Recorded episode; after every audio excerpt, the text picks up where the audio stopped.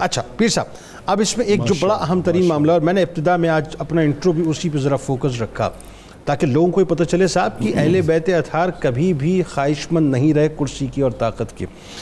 ہمیشہ کرسیاں تو ان کے آگے پیچھے رہی ہیں یہ تو ہیچ سمجھتے تھے۔ ولی عہد بنانے کے پیچھے جو خاص طور پہ جبری ولی عہد بنانے کے پیچھے یہ جو معمون کی کیا حکمت عملی تھی ذرا یہ بتائیے اس حوالے سے۔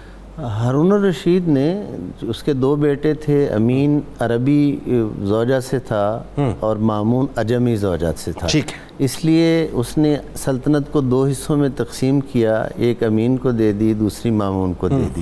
اب مامون نے اپنی سیاسی حکمت عملی اور سیاسی چال بازیوں سے امین کو یعنی اس کا اقتدار ختم کر دیا قبضہ کر لیا اور اس کو قتل کروا دیا۔ چار سال یہ میں رکھا جی اس اس وجہ سے جو عرب سردار تھے وہ مخالف ہو گئے مامون کے تو اقتدار کو مستحکم رکھنا ایک مسئلہ تھا۔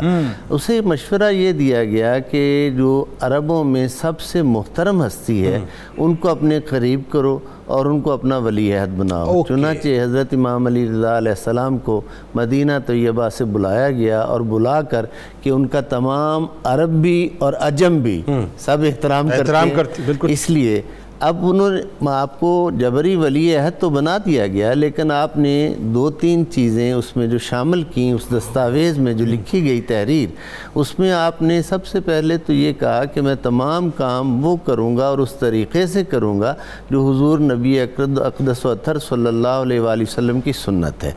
یعنی کمپرومائز نہ کرنا۔ بالکل۔ اور دوسری بات اس میں اب ذرا یہ ایک جملہ جو ابتدا میں بھی عرض ہوا اس کو تھوڑا سا میں وضاحت کرنا چاہوں گا کہ یہ کوئی مدرسہ کوئی مکتب عالم کی سند نہیں دے رہا عالم آل محمد کی سند آقا عطا کر رہے ہیں۔ تو اس کا مقصد یہ ہے کہ وہ صرف عالم نہیں عالم بعمل ہوگا۔ اور وہ۔ اس بات پر جو اللہ اور اس کے رسول کا علم حقیقی علم ہے اس پر وہ مضبوطی کے ساتھ قائم ہوگا اور استقامت کا کوہ صفا ہوگا۔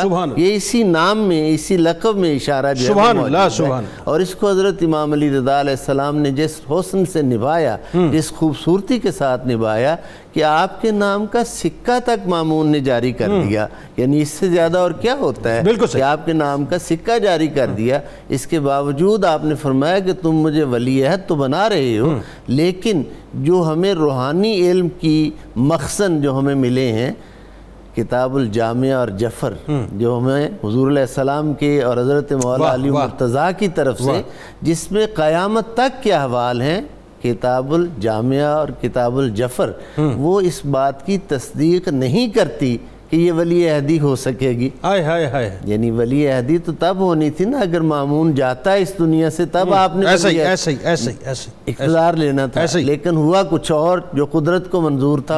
وہی جو امام علی رضا علیہ السلام نے فرمایا تھا۔ ولی عہد بھی بنایا اپنی بیٹی ام حبیب کا نکاح بھی حضرت امام علی رضا علیہ السلام سے کیا۔